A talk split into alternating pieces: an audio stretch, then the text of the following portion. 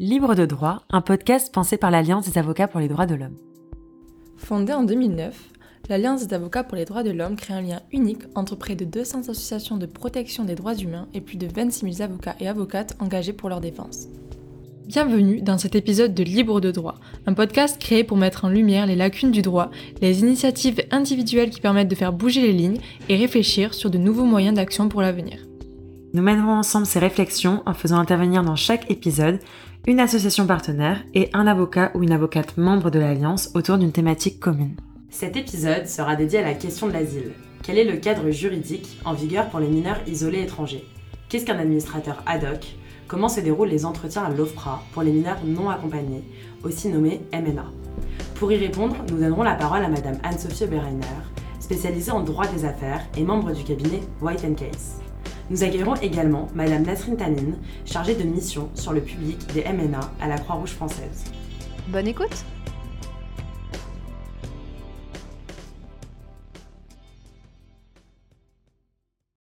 Bonjour Nasrine. Bonjour Louise. Est-ce qu'avant toute chose, vous pourriez peut-être vous présenter euh, brièvement et présenter ce que fait la Croix-Rouge? Oui, donc je m'appelle euh, Nasrine, je travaille à la Croix-Rouge, à la filière protection de l'enfance. Je suis chargée de mission sur les mineurs non accompagnés. Ça veut dire que euh, je travaille sur les sujets en lien avec les mineurs isolés ou non accompagnés. Je parle du même public. Je travaille avec les établissements de la Croix-Rouge euh, qui accueillent euh, ce public dans le cadre de la protection de l'enfance. On a différents dispositifs à la Croix-Rouge, une vingtaine environ qui sont dédiés à ce public, qui sont là pour l'accompagnement socio-éducatif de ces jeunes et aussi leur hébergement. On a également des mineurs non accompagnés qui sont accueillis dans les dispositifs plus classiques de la protection de l'enfance, qui ne sont pas spécifiques, type euh, maison d'enfants à caractère social, les MEX. On a également des euh, mineurs non accompagnés qui peuvent se retrouver dans des centres maternels ou dans des centres parentaux, avec euh, des jeunes de moins de 18 ans qui sont parents ou des jeunes filles qui sont en attente d'avoir un enfant. On a également des jeunes qui sont accueillis dans le cadre de placements familiaux à la Croix-Rouge française, donc c'est plutôt des jeunes enfants qui sont accueillis dans des familles d'accueil. Et je fais le lien, euh, j'ai une vigilance sur les, politiques en fait de protection de l'enfance et euh, aussi de réaction ou d'anticipation de ces politiques en participant à différents travaux, aussi de concertation avec les autorités pour faire valoir euh, l'intérêt des mineurs non accompagnés pour que ça puisse être pris en compte dans les politiques publiques qui concernent les AMENA. En tant que mineur, les mineurs non accompagnés ne peuvent pas engager de procédure juridique sans représentant légal. Est-ce que vous pourriez peut-être éclairer ce, mot de représentant légal et euh, dire qui peut euh, se prévaloir euh, comme représentant légal? Alors oui, effectivement, donc les mineurs n'ont pas la capacité juridiques puisqu'ils ont moins de 18 ans, donc euh, ils ne peuvent pas accomplir un certain nombre d'actes. Alors on le voit à différents niveaux. Pour la Croix-Rouge française, on a des jeunes qui sont accueillis dans des établissements et qui ne peuvent pas accomplir certains actes d'eux-mêmes pour lesquels il est nécessaire de demander un consentement au juge des enfants de façon ponctuelle parce qu'ils n'ont pas de représentant légal. Donc on vit au quotidien en fait la, difficulté que ça peut être de ne pas avoir de représentant légal. Et c'est vrai qu'aujourd'hui, contrairement à, à, ce qui serait dans l'intérêt des jeunes, la plupart des MNA qui sont placés n'ont pas de représentation légale, ne bénéficient notamment pas de tutelle d'État, tout en étant protégés par l'ASE. Donc euh, dans certains départements néanmoins ça se fait, c'est même automatique. Je peux prendre euh, l'exemple du Pas-de-Calais où les mineurs qui sont pris en charge par l'ASE sont placés systématiquement, on va dire maintenant, euh, sous tutelle. Donc ça permet une protection euh, plus couvrante pour ces jeunes qui vont pouvoir participer à des voyages d'études, qui vont pouvoir euh, être soumis à des soins médicaux sans que des autorisations ponctuelles puissent être demandées à chaque fois. Il se trouve que je travaille dans le cadre d'une mission qui s'appelle la mission administrateur ad hoc c'est une expression un petit peu, euh, voilà, qui peut paraître barbare euh, peut-être euh, pour des personnes qui ne savent pas ce que ça recouvre. Donc c'est vrai que hum, la première chose qu'on essaie de faire quand on rencontre un mineur, c'est déjà de lui expliquer ce que ça veut dire, puisque c'est la dénomination officielle qu'il va avoir à différents moments apparaître. C'est comme ça que va être appelé son représentant légal. En réalité, c'est une personne qui, d'après les textes, peut être une personne physique ou morale, une association, et en l'occurrence c'est la Croix-Rouge française qui est en tant qu'association personne morale administrateur ad hoc, et elle va désigner en interne des bénévoles pour euh, exercer en son nom l'activité d'administrateur ad hoc. Cette activité, elle existe aujourd'hui dans le droit français au regard de deux situations qui impliquent les mineurs non accompagnés. C'est les mineurs non accompagnés placés en zone d'attente, donc qui sont maintenus à la frontière parce qu'ils ne remplissent pas les critères d'entrée sur le territoire français, ou qui demandent l'asile à la frontière, qui vont être maintenus dans ces lieux le temps que leur euh, demande soit examinée que leur situation soit traitée, qui généralement vont euh, finir par être libérés de la zone d'attente et accéder au territoire français après quelques jours. Et qui sont ensuite protégés dans le cadre de l'aide sociale à l'enfance. Donc les représentants légaux de la Croix-Rouge vont, dans ce cadre-là, assister les jeunes, les écouter, comprendre pourquoi ils sont là, euh, arriver à identifier les personnes qui euh, peuvent donner des informations euh, complémentaires sur la situation du jeune, qui peuvent répondre aux questions de l'administrateur ad hoc, de savoir pourquoi un jeune part tout seul comme ça, ou avec des passeurs pour un pays étranger. Et c'est souvent un premier voyage, un, un premier pas vers l'inconnu pour ces jeunes. Et euh, l'administrateur ad hoc va le représenter dans le cadre des procédures administratives en zone d'attente et dans le cadre des procédures juridictionnelles devant le juge des libertés de la détention notamment.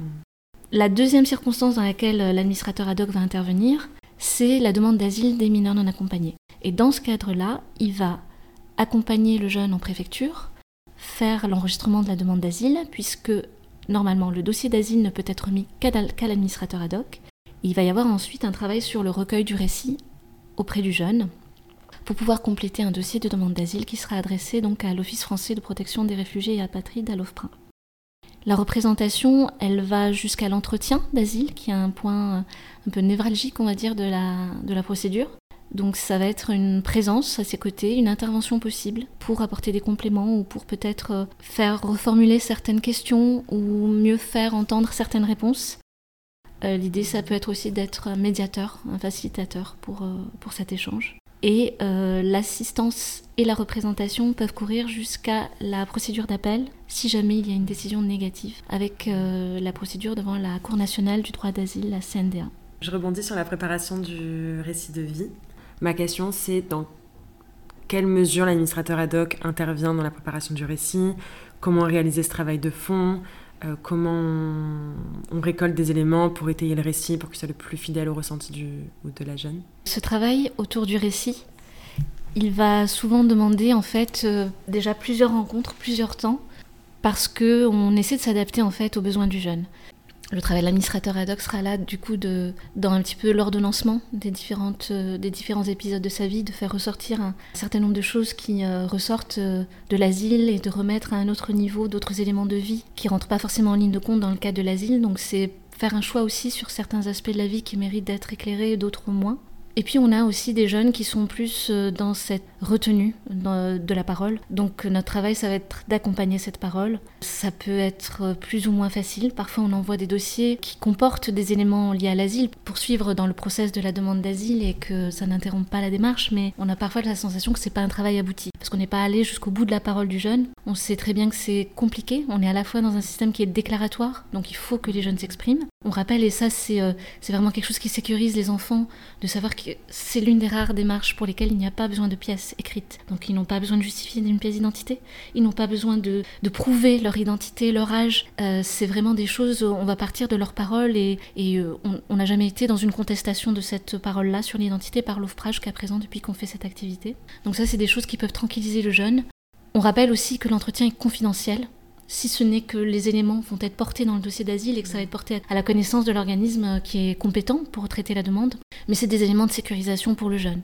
De même, c'est ce qu'on explique aussi aux interlocuteurs avec lesquels on travaille, que ce soit les éducateurs dans les dispositifs de protection de l'enfance, que ce soit les avocats, que ce soit des tiers accompagnateurs ou des membres de famille même parfois qui sont présents parce qu'un mineur non accompagné c'est pas forcément un mineur qui est complètement isolé.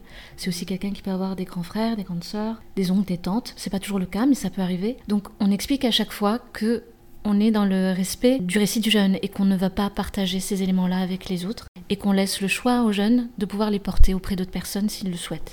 Pour nous, c'est important de faire cette distinction aussi parce que comme on, on, a aussi ce travail, on a un autre volet de travail dans les dispositifs de protection de l'enfance, dans l'accompagnement socio-éducatif des jeunes, on sait pertinemment que certains ne souhaitent pas livrer leur, euh, mhm. leur histoire personnelle auprès de gens qui les accompagnent au quotidien. C'est mhm. parfois plus facile de partager euh, des éléments complexes de vie avec des personnes tierces euh, qu'on rencontre de façon ponctuelle mhm. et qui sont vraiment affectées à une procédure en particulier, la demande d'asile, puisque la mission administrateur ad hoc s'éteint avec la fin de la procédure de demande d'asile. Comment se manifeste le soutien psychologique euh, de l'administrateur ad hoc dans l'accompagnement de la demande d'asile en particulier du jeune? On forme nos bénévoles à exercer cette activité. Il y a une formation initiale d'une semaine qui euh, comprend notamment un module sur la conduite d'entretien avec des mineurs isolés euh, demandeurs d'asile. On encadre aussi ces, administrateurs ad hoc au quotidien euh, qui peuvent nous solliciter pour euh, du soutien et qui vont pouvoir répercuter les conseils apportés au quotidien dans leur pratique auprès du jeune. La question, c'est aussi de pouvoir travailler en articulation avec les différents interlocuteurs. Donc, on va parfois avoir face à nous des jeunes qui sont en grande détresse psychique, qui auront du mal à se confier. On sait que voilà, l'expression, ça peut aussi euh, voilà, replonger le jeune dans des événements qu'il souhaiterait oublier en réalité. Donc euh, on essaye d'aborder le récit, mais jusqu'à un certain point. Donc on ne va pas aller dans l'intrusion à un moment donné.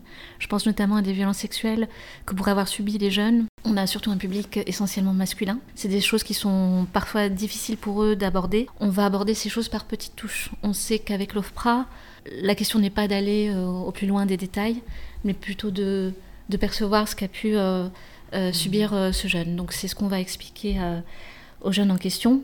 On va travailler à chaque fois qu'on le peut avec la psychologue qui éventuellement accompagne ce jeune, qui le reçoit en consultation. Il peut nous arriver même hein, de solliciter la psychologue, par exemple pour des pans de vie qu'on n'arrive pas à recueillir et qui nous paraissent importants pour le récit d'asile, mais parce qu'il y a déjà un travail en cours avec la psychologue ou le psychologue, on va le solliciter pour lui demander s'il accepterait par exemple de contribuer en livrant des éléments de vie du jeune avec son accord. Donc on peut travailler cette articulation. Ce qui est important pour nous, c'est que le jeune, il ait une personne de confiance à qui il puisse livrer ce récit. Donc si ça peut pas être l'administrateur ad hoc parce que c'est une rencontre euh, qui se fait euh, à la faveur de la demande d'asile et on est euh, pris dans l'urgence de la demande d'asile puisqu'il faut envoyer le dossier dans un délai de 21 jours. On sait très bien qu'un lien de confiance il se construit pas toujours aussi vite. Évidemment, on a des jeunes qui sont pris en charge parfois depuis deux ans dans des dispositifs et qui ne sont toujours pas prêts à livrer leur histoire. Donc notre attente c'est simplement d'avoir ces éléments de vie, que ce soit directement par nous-mêmes avec le recueil du récit ou par des tiers, par des médiateurs qui vont apporter un certain nombre d'éléments avec l'accord euh, du jeune. Ce qui nous arrive aussi, c'est de repérer un jeune en grande difficulté mais qui n'est pas suivi. Parce qu'il y a aujourd'hui une vraie carence en termes d'accompagnement sur le plan euh, des soins psychiques. C'est valable pour les MNA comme c'est valable pour les jeunes. Il n'y a pas suffisamment de pédopsychiatres. Il y a parfois des territoires euh, où il y a un certain désert au niveau des soins. C'est des choses qu'on a pu rencontrer par exemple dans le Pas-de-Calais où les établissements de santé étaient éloignés de voilà étaient vraiment très éloignés par rapport au dispositif d'hébergement du jeune. il y a aussi des problèmes de traduction. Il y a l'accès aux soins qui peut être entravé parce que euh, le personnel euh, ne peuvent pas toujours recourir à des, interprètes, ils n'ont pas toujours des modules, des méthodes pour essayer d'avoir euh, une communication qui dépasse en fait le frein de la langue. Il y a différentes problématiques. C'est vrai que dans le travail de la Croix-Rouge aujourd'hui, dans nos dispositifs, on essaie de favoriser à chaque fois une présence médicale, au minimum un infirmier et une psychologue dans chaque établissement, pour permettre de combler hein, éventuellement les, les, carences qui peuvent exister sur un territoire donné. Mais on sait que ce n'est pas toujours le cas. Et on peut beaucoup s'appuyer, euh, si on n'a pas de ressources internes, sur les associations spécialisées ou locales, comme euh, Primo Levi par exemple. Il y a des traitements parfois prioritaires mmh. qui sont faits de la demande des MNA. Donc on va exercer aussi la mission administrateur ad hoc, souvent comme en fait l'occasion pour nous de nous articuler avec des interlocuteurs qu'on va aller chercher parfois mmh. pour les besoins du jeune, s'ils ne sont pas déjà mis en place. Autrement, on travaille avec les interlocuteurs en place. Il y a énormément de problématiques qui se posent. Il y a des conflits de loyauté pour des jeunes qui sont pris en charge par l'ASE, qui ont l'impression de trahir leurs parents parce qu'ils ils font confiance à d'autres adultes. Il y, a, hum, voilà, il y, a, des jeunes qui ont aussi vécu des conditions de vie en France qui ont été très difficiles, qui ont été hébergés dans des hôtels sociaux pendant parfois jusqu'à deux ans. Et on a même des jeunes dans certains départements qui n'ont quasiment pas eu d'accompagnement socio-éducatif pendant deux ans. Donc ils sont laissés bruts à l'état brut, qu'on accueille dans le cas de la demande d'asile, sans qu'ils aient été préparés à cette démarche mmh. réellement, et sans qu'ils aient connu un réel accompagnement jusqu'alors. Et cet accompagnement, il euh, va aussi parfois au-delà et et accompagne le jeune dans ses démarches professionnelles, administratives ou euh, quelles qu'elles soient, ou est-ce qu'il se résume vraiment à la question de l'asile? Alors, en principe, dans les textes, il doit se résumer à la question de l'asile. Mais bon, là, on a déjà vu avec euh, la question de l'accompagnement psychologique mm. que ça dépasse. Parce qu'à un moment donné, ce dont on se rend compte, c'est que parfois il peut y avoir des choses qui sont existantes mais qui ne sont pas articulées, qui ne sont pas coordonnées. Donc on essaye de, de servir de fil rouge lorsque nécessaire. C'est vrai que ces questions-là, elles se posent aussi parce que ces jeunes n'ont pas de représentation légale. Donc sur pas mal d'aspects de leur vie, il y a des carences. Donc on le voit au quotidien. Donc on a des bénévoles qui sont appelés par les jeunes, qui font appel à eux parce qu'ils ont une, commission disciplinaire à l'école et qu'il faut qu'il y ait mmh. quelqu'un qui soit là. Et on se rend compte que même les professeurs, euh, le personnel scolaire va investir l'administrateur ad hoc parce qu'ils vont identifier chez cette personne quelqu'un qui accompagne le jeune, qui fait attention à lui. Et ça, c'est aussi important pour le jeune. C'est qu'en fait, ce qui est important pour nous, sans être spécialisé sur le sujet, c'est que le jeune identifie quelqu'un qui est là pour lui.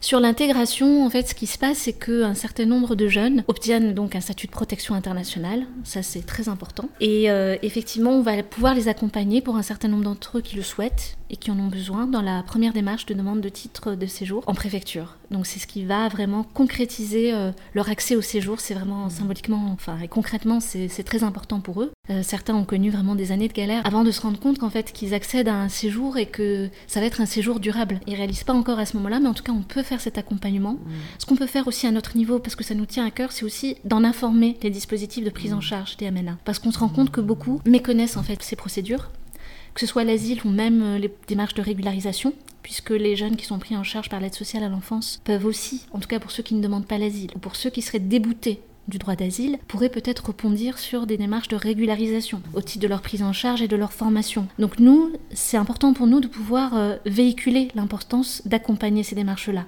Souvent, dans le cadre de nos formations, on se rend compte qu'il y a une confusion pour les euh, professionnels de l'enfance une confusion entre la protection internationale, qui euh, est assortie d'un statut de protection, celui de réfugié ou celui de protection subsidiaire pour ceux qui ne remplissent pas les critères du statut de réfugié, et la protection administrative et judiciaire dans le cadre de la protection de l'enfance. Certaines nous disent, ben non, il est pris en charge par l'ASE, donc euh, la demande d'asile, ils n'arrivent pas à faire le lien, ou alors ils ont cette euh, impression que ça couvre le même périmètre, ou alors c'est parce que derrière la protection internationale, ils, n'arrivent pas à déterminer exactement ce qu'il y a derrière. Donc c'est déjà un premier pas de pouvoir expliquer la distinction qu'il y a entre les deux. On peut très bien demander l'asile et ne pas être protégé par l'ASE. On peut très bien être protégé par l'ASE sans demander l'asile. Et les deux choses sont distinctes. Il faut pouvoir mener les deux choses de front. Donc nous, notre travail, c'est vraiment de faire en sorte que la demande d'asile puisse être enclenchée dès le départ, au plus tôt, si ça répond aux besoins du jeune. On essaie vraiment de sensibiliser les personnels par rapport à ça, parce que si jamais il y a une réponse négative qui intervient, ça peut permettre peut-être de rebondir sur autre chose, de travailler autre chose. On sait très bien que les jeunes arrivent parfois même à 17 ans. Donc à 17 ans, quand on est en protection de l'enfance, c'est déjà difficile de travailler sur un projet d'insertion. Donc euh, c'est vraiment, euh, vraiment crucial que cette demande puisse se faire euh, dès le départ. On essaye donc de sensibiliser les personnels sur cette question de l'asile, sur les droits euh, que ça recouvre. Par exemple, on se rend compte que ce qui est méconnu, c'est qu'une personne qui est toujours en demande d'asile, qui était mineure mais qui passe majeure, a droit en fait à certains dispositifs, à la fois d'hébergement et à la fois en termes d'allocation financière pour des demandeurs d'asile passés majeurs. Et ça, c'est une information qui n'est pas très connue. Donc, ce qu'on va pouvoir faire parfois, c'est accompagner ces jeunes, pas forcément dans toutes les démarches, mais au moins l'amorce auprès de l'Office français de l'immigration et de l'intégration, pour permettre à ces jeunes d'accéder à ces droits et pour qu'ils ne soient pas laissés pour compte. Surtout qu'il faut savoir, il faut se rappeler qu'à 18 ans, normalement, c'est la sortie du dispositif de protection de l'enfance même si maintenant il y a une nouvelle loi euh, relative à la protection des enfants qui euh, renforce en fait euh, les possibilités d'accès à un contrat, à un contrat jeune majeur.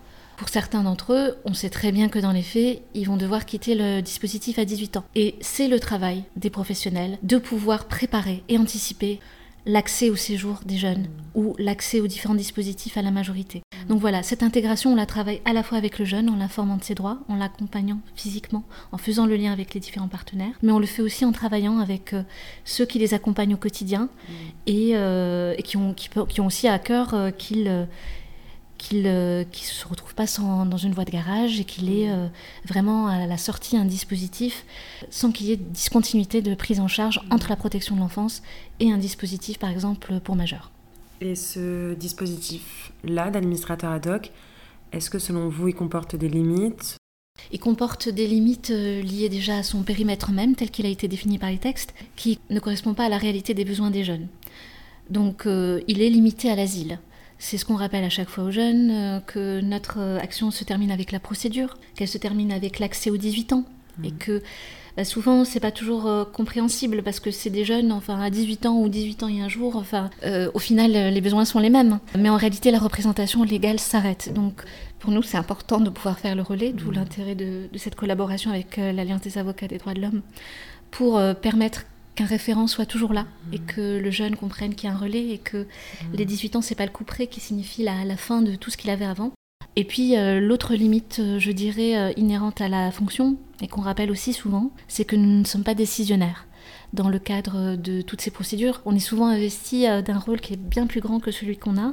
Et c'est important pour nous de rappeler qu'on est dans l'accompagnement, qu'on est dans l'aide, dans le soutien. On va porter la voix du jeune, mais au final, c'est pas nous qui allons décider. On peut pas, on peut jamais garantir qu'un statut va être accordé. On peut pas garantir qu'une procédure d'appel va aboutir. Par contre, ce qu'on peut faire à notre niveau, c'est préparer au mieux le jeune pour faire en sorte d'obtenir ces protections. Et ce qu'on voit dans les faits, que ce soit pour les MNA, mais c'est vrai aussi dans d'autres circonstances avec d'autres associations qui interviennent auprès des demandeurs d'asile, un accompagnement, ça change beaucoup. Ça fait que le jeune, il est préparé, voilà, tout en restant dans un récit qui reste spontané et sincère. Mais il est mieux préparé à ce qu'il attend et euh, il comprend les enjeux. Et du coup, on a souvent des jeunes qui attendent avec impatience cet entretien parce qu'ils se sentent prêts et ils savent ce qu'ils ont à dire. Tu disais tout à l'heure que les administrateurs donc, ad hoc n'accompagne pas euh, les jeunes après leur majorité. Est-ce que officieusement, l'administrateur ad hoc continue à accompagner le jeune euh, un petit peu après euh, sa majorité? C'est quelque chose qui peut se faire, mais pour nous, ce qui est important, c'est que ça réponde à une demande vraiment du jeune. On, prépare nos bénévoles aussi parce que c'est important pour euh, la suite de leur mission à eux, puisqu'ils sont, ils sont supposés accompagner quand même plusieurs jeunes demandeurs d'asile, donc il faut pouvoir ouvrir une histoire et pouvoir la refermer pour pouvoir mieux accompagner la personne d'après. Et ça fait partie aussi des limites de la fonction que je n'ai pas abordées, mais euh, qu'on travaille.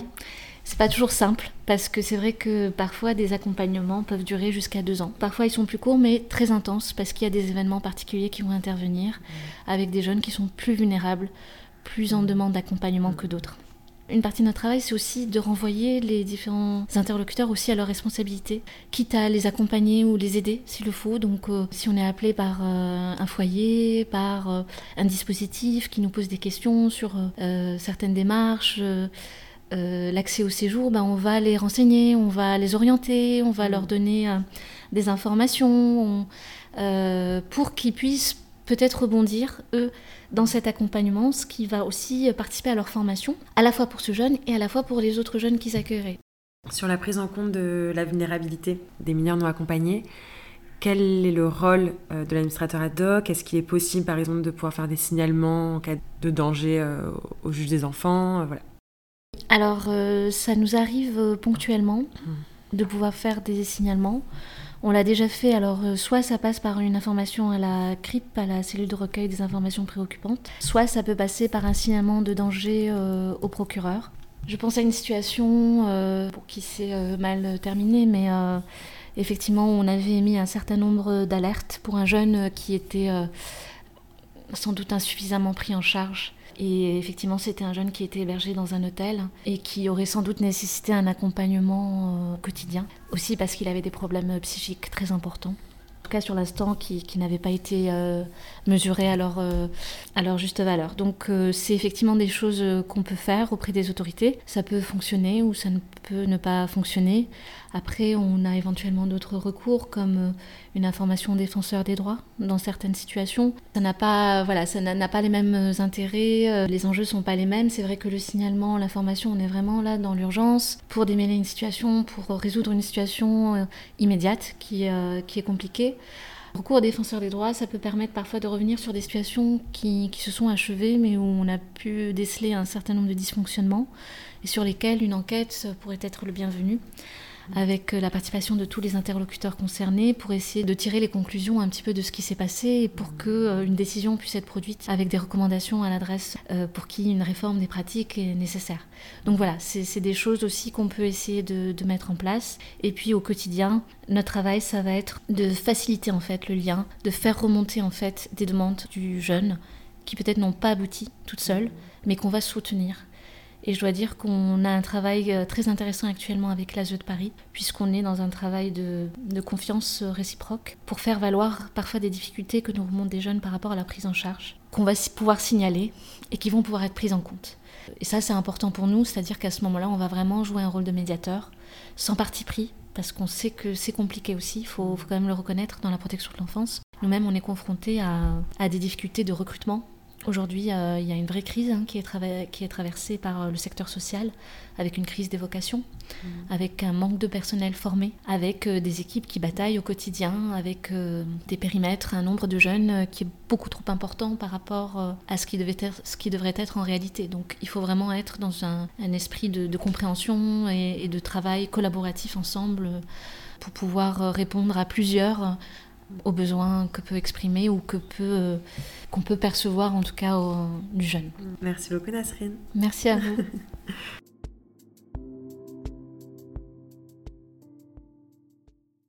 Bonjour Anne-Sophie, merci beaucoup d'être avec nous. Est-ce que d'abord, euh, pour commencer, tu pourrais te présenter, et nous dire un peu ce que tu fais? Euh, Bonjour Victoire, bonjour Louise, euh, et merci beaucoup. Donc je m'appelle Anne-Sophie et je travaille au sein du département droit pénal des affaires du cabinet d'avocats White Case depuis bah, six ans et demi maintenant.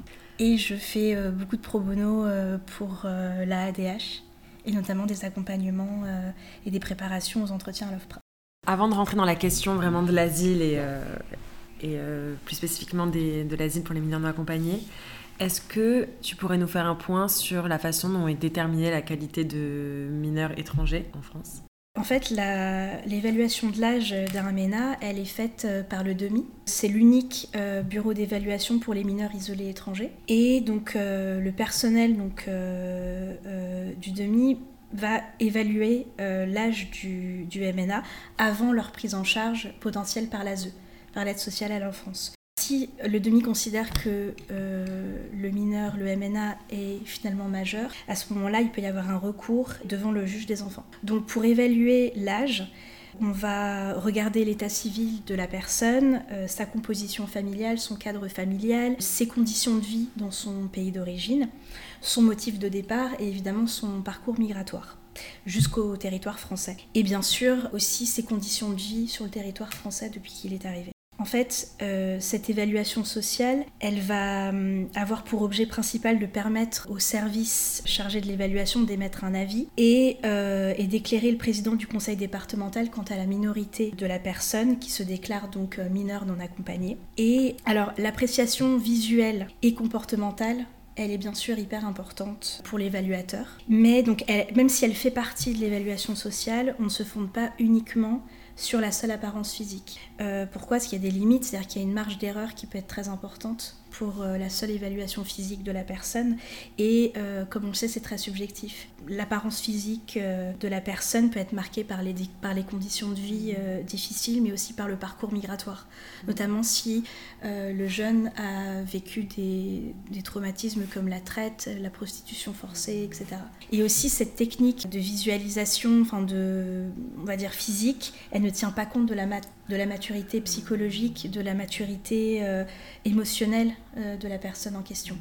Cette technique aussi peut être perçue un peu comme euh, anxiogène ou invasive, parce que finalement c'est juste une observation visuelle. Donc ce qui permet d'évaluer l'âge, c'est vraiment toutes les informations qui sont rassemblées pendant l'entretien, qui doivent être analysées, et euh, au regard notamment des éléments relatifs au, pays en question aussi, le contexte géopolitique, euh, d'où vient la personne, la situation économique, les tensions entre différentes ethnies par exemple, les tensions voilà, religieuses, sociales, les pays traversés aussi donc le, vraiment le parcours migratoire, euh, les modalités voilà, de transport utilisées et euh, ce qui fait que l'évaluateur pourra vraiment constituer un, ensemble d'éléments qui pourront euh, corroborer les propos aussi de la personne en question. Comment on va déterminer qu'un mineur isolé va rentrer dans le cadre d'une demande d'asile? Alors, euh, qu'on soit donc un, majeur ou un mineur non accompagné, il n'y a aucune, aucune différence par rapport à, la demande d'asile. En fait, c'est la même procédure. La personne va envoyer euh, son dossier, donc souvent à l'aide euh, de son administrateur ad hoc ou de son éducateur aussi. Et la rédaction du récit de vie, c'est vrai que c'est assez important. Il doit faire en moyenne entre une et trois pages. Mais en même temps, il faut essayer de conserver au maximum les mots et les expressions mmh. du demandeur d'asile.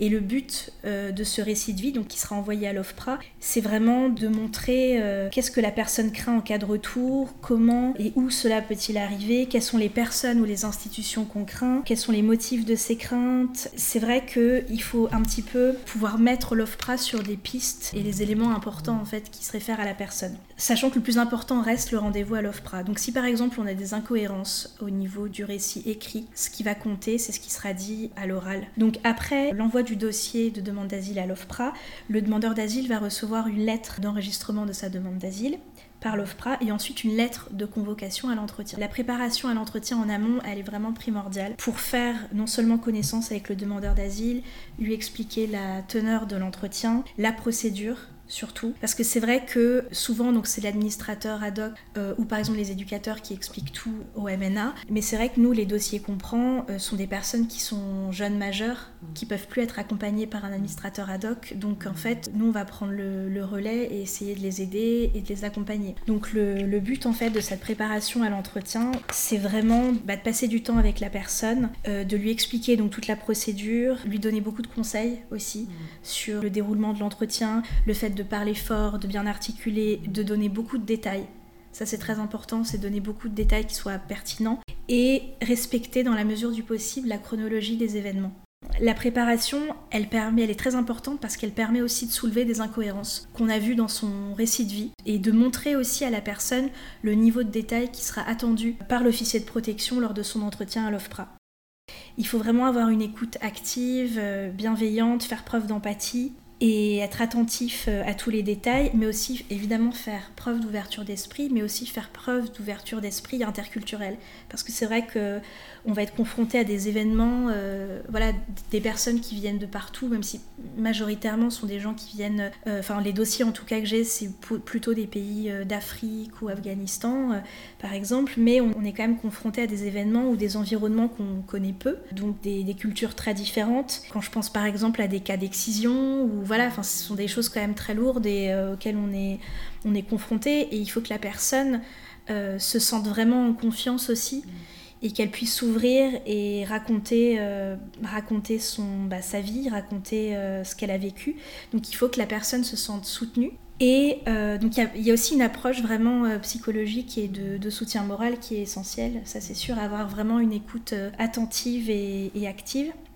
Et bien sûr, ça peut aussi demander de, faire des recherches à côté, non seulement sur les, je sais pas, les tensions ethniques euh, de certains endroits dans le pays spécifique, etc.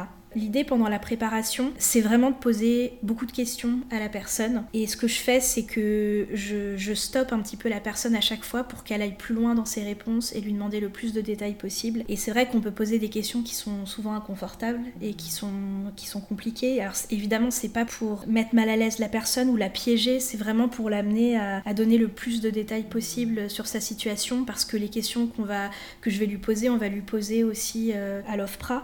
Et il faut que la personne soit vraiment la plus précise possible dans ses réponses. Donc donner des détails. Et, c'est vrai que le, but de cette préparation, c'est vraiment de cibler et de souligner les événements qui sont déterminants. Une jeune fille euh, voulait demander l'asile en fait pour des raisons de traite sur le parcours migratoire. Donc elle est partie d'un pays et elle se demandait si elle pouvait demander l'asile pour des raisons de traite sur son parcours migratoire et en fait la réponse est non. Parce que ce qui compte, c'est ce qui s'est passé dans son pays d'origine. Donc l'OFPRA va regarder les craintes personnelles de la personne pourquoi est-ce que la personne ne peut pas rentrer dans son pays. Ce qui s'est passé pendant le parcours migratoire, et en plus de ça, ça arrive très souvent, des parcours migratoires très compliqués, des situations de traite, notamment en Libye, euh, c'est quand même très fréquent et c'est terrible. Malheureusement pour l'OFPRA, ce qui compte c'est vraiment le pays d'origine et pas ce qui s'est passé pendant le parcours migratoire. Et en parlant justement un peu donc de parcours migratoires qui sont souvent difficiles et, euh, de la préparation de l'entretien, mm. est-ce que la vulnérabilité euh, mm. justement du jeune, du demandeur d'asile, elle est prise en compte aussi au moment de l'entretien? Alors la vulnérabilité, ça dépend si l'entretien se passe de manière compliquée ou euh, parce que souvent il y a quand même beaucoup d'émotions. J'ai une fois un jeune qui a fait une crise d'angoisse pendant l'entretien, qui a énormément pleuré. bah voilà, on s'en occupe, on va lui chercher de l'eau, on le calme un peu et de toute façon c'est noté dans son dossier. Après, si la personne est très vulnérable pendant l'entretien, à la fin, euh, moi je peux formuler des observations et dire voilà, la personne elle est très émue, euh, ça a été très compliqué comme entretien, etc. Donc après, il faut que la personne réponde à ces questions. Le but c'est qu'il évalue euh, la situation de la personne, donc il faut donner aussi beaucoup de détails. Et est-ce que tu peux nous raconter de manière un peu plus pratique et humaine comment se passe un entretien à l'OFPRA? Alors, il dure en moyenne entre une heure et deux heures grosso modo à peu près 2 heures, 2 heures et demie grand maximum. Donc le demandeur d'asile va être interrogé par un officier de protection qui est un agent de l'État français et qui est tenu donc au secret professionnel et à la confidentialité. C'est ce que je répète aussi beaucoup aux demandeurs d'asile quand il vient au bureau euh, pour les préparations, c'est pareil, tout est confidentiel. À l'OFPRA, euh, c'est exactement la même chose. Et l'officier de protection va poser donc des questions au demandeur d'asile qui va devoir coopérer dans la mesure du possible. Donc si on prend euh, l'hypothèse qu'il y a un interprète, on a donc l'officier de protection, le demandeur d'asile et l'interprète. C'est vraiment un entretien en, trio et la personne qui accompagne, notamment le conseil juridique, il n'intervient absolument pas pendant l'entretien. Moi par exemple quand j'accompagne euh, les demandeurs d'asile, je suis là, j'écoute tout, je peux prendre des notes, etc. Mais je n'interviens pas, je n'ai pas à intervenir pendant l'entretien. Je suis là en tant qu'observatrice, de spectatrice entre guillemets, et je peux formuler des observations uniquement à la fin de l'entretien. La première partie euh, de l'entretien à l'OFPRA, ce sont des questions relatives à l'état civil euh, de la personne, donc euh, son identité, euh, sa date de naissance, s'il la connaît, sa situation familiale, euh, personnelle. En fait, on vérifie son identité, mais on, lui pose plein de questions en fait sur son environnement d'origine sur son pays, d'où vient la personne, son village, sa ville, ses oncles, ses tantes, pour dresser un petit peu un portrait et voir d'où vient, d'où vient la personne, comment elle vit en fait dans son pays. Et la deuxième partie de l'entretien, elle va être relative aux événements de la personne. Donc il va falloir, euh, grosso modo, répondre à la question pour quelles raisons avez-vous quitté votre pays? Donc il faut que le demandeur d'asile réponde aux questions de façon vraiment complète, précise et spontanée. Parce qu'évidemment, euh, l'officier de protection, il a déjà lu le récit de vie. Le but, c'est pas que la personne récite son récit de vie, parce qu'au contraire, c'est très suspect. Ça veut dire qu'on peut l'avoir appris par cœur et qu'on récite une histoire qui n'est pas la nôtre. Euh, donner le plus de détails possible. Il ne faut pas que l'officier de protection ait l'impression de tirer un peu les verres du nez euh, à la personne, parce que euh, ce qui est important pour le demandeur d'asile et pour l'entretien à l'OFPRA, c'est ce qui est arrivé personnellement à la personne. Et la demande d'asile répond à des critères juridiques précis. Elle tourne autour de craintes personnelles de retour dans le pays Pourquoi est-ce que la personne ne peut pas rentrer chez elle? Pourquoi elle demande la protection internationale de la France? Pourquoi la France, en fait, devrait protéger la personne? Et ça, ça répond à des critères spécifiques. Ce qu'on rappelle aussi pendant l'entretien, l'officier de protection euh, rappelle à la personne que si la France accorde la protection internationale aux demandeurs d'asile, la personne est dans l'impossibilité de retourner dans son pays d'origine. Et ça, c'est très important parce que euh, si la personne retourne dans son pays, elle perd cette protection internationale. Et donc, du coup, donc, à l'issue de cet entretien avec l'OFPRA, qu'est-ce qui se passe euh, si ensuite euh, la demande du jeune, elle est rejetée par euh, l'OFPRA? Oui. C'est-à-dire que c'est la fin de la demande d'asile Est-ce qu'il y a d'autres possibilités Qu'est-ce qui se passe pour lui? Alors, déjà, je vais juste faire un point très rapide entre protection subsidiaire et statut de réfugié. Très rapidement, donc, le réfugié, c'est un étranger qui est persécuté donc, dans son pays, mais il doit s'agir de, de persécutions fondées sur la race, la religion, la nationalité, l'appartenance à un certain groupe ethnique, euh, l'orientation sexuelle par exemple, ou aussi euh, risque d'excision euh, pour les femmes, ça en fait partie, ou sur les opinions politiques. Donc là, pour le statut de réfugié, on va parler d'asile conventionnel. Les personnes reconnues réfugiées sont placées sous la protection juridique et administrative de l'OFPRA. La protection subsidiaire, c'est l'autre forme de, protection. Quand en fait on ne répond pas aux critères de statut de réfugié, c'est la protection subsidiaire qui sera attribuée donc si la réponse de l'OFPRA est positive, à l'issue de l'entretien. Euh, L'OFPRA envoie un, donc un courrier au demandeur d'asile et octroie le statut de soit réfugié, soit la protection subsidiaire. Et donc dans ce cas-là, la procédure est terminée parce que la personne va obtenir en fait une carte de séjour. Donc dans le cas euh, d'un statut de réfugié, c'est une carte de résident de 10 ans. Ou alors la personne aura la protection subsidiaire.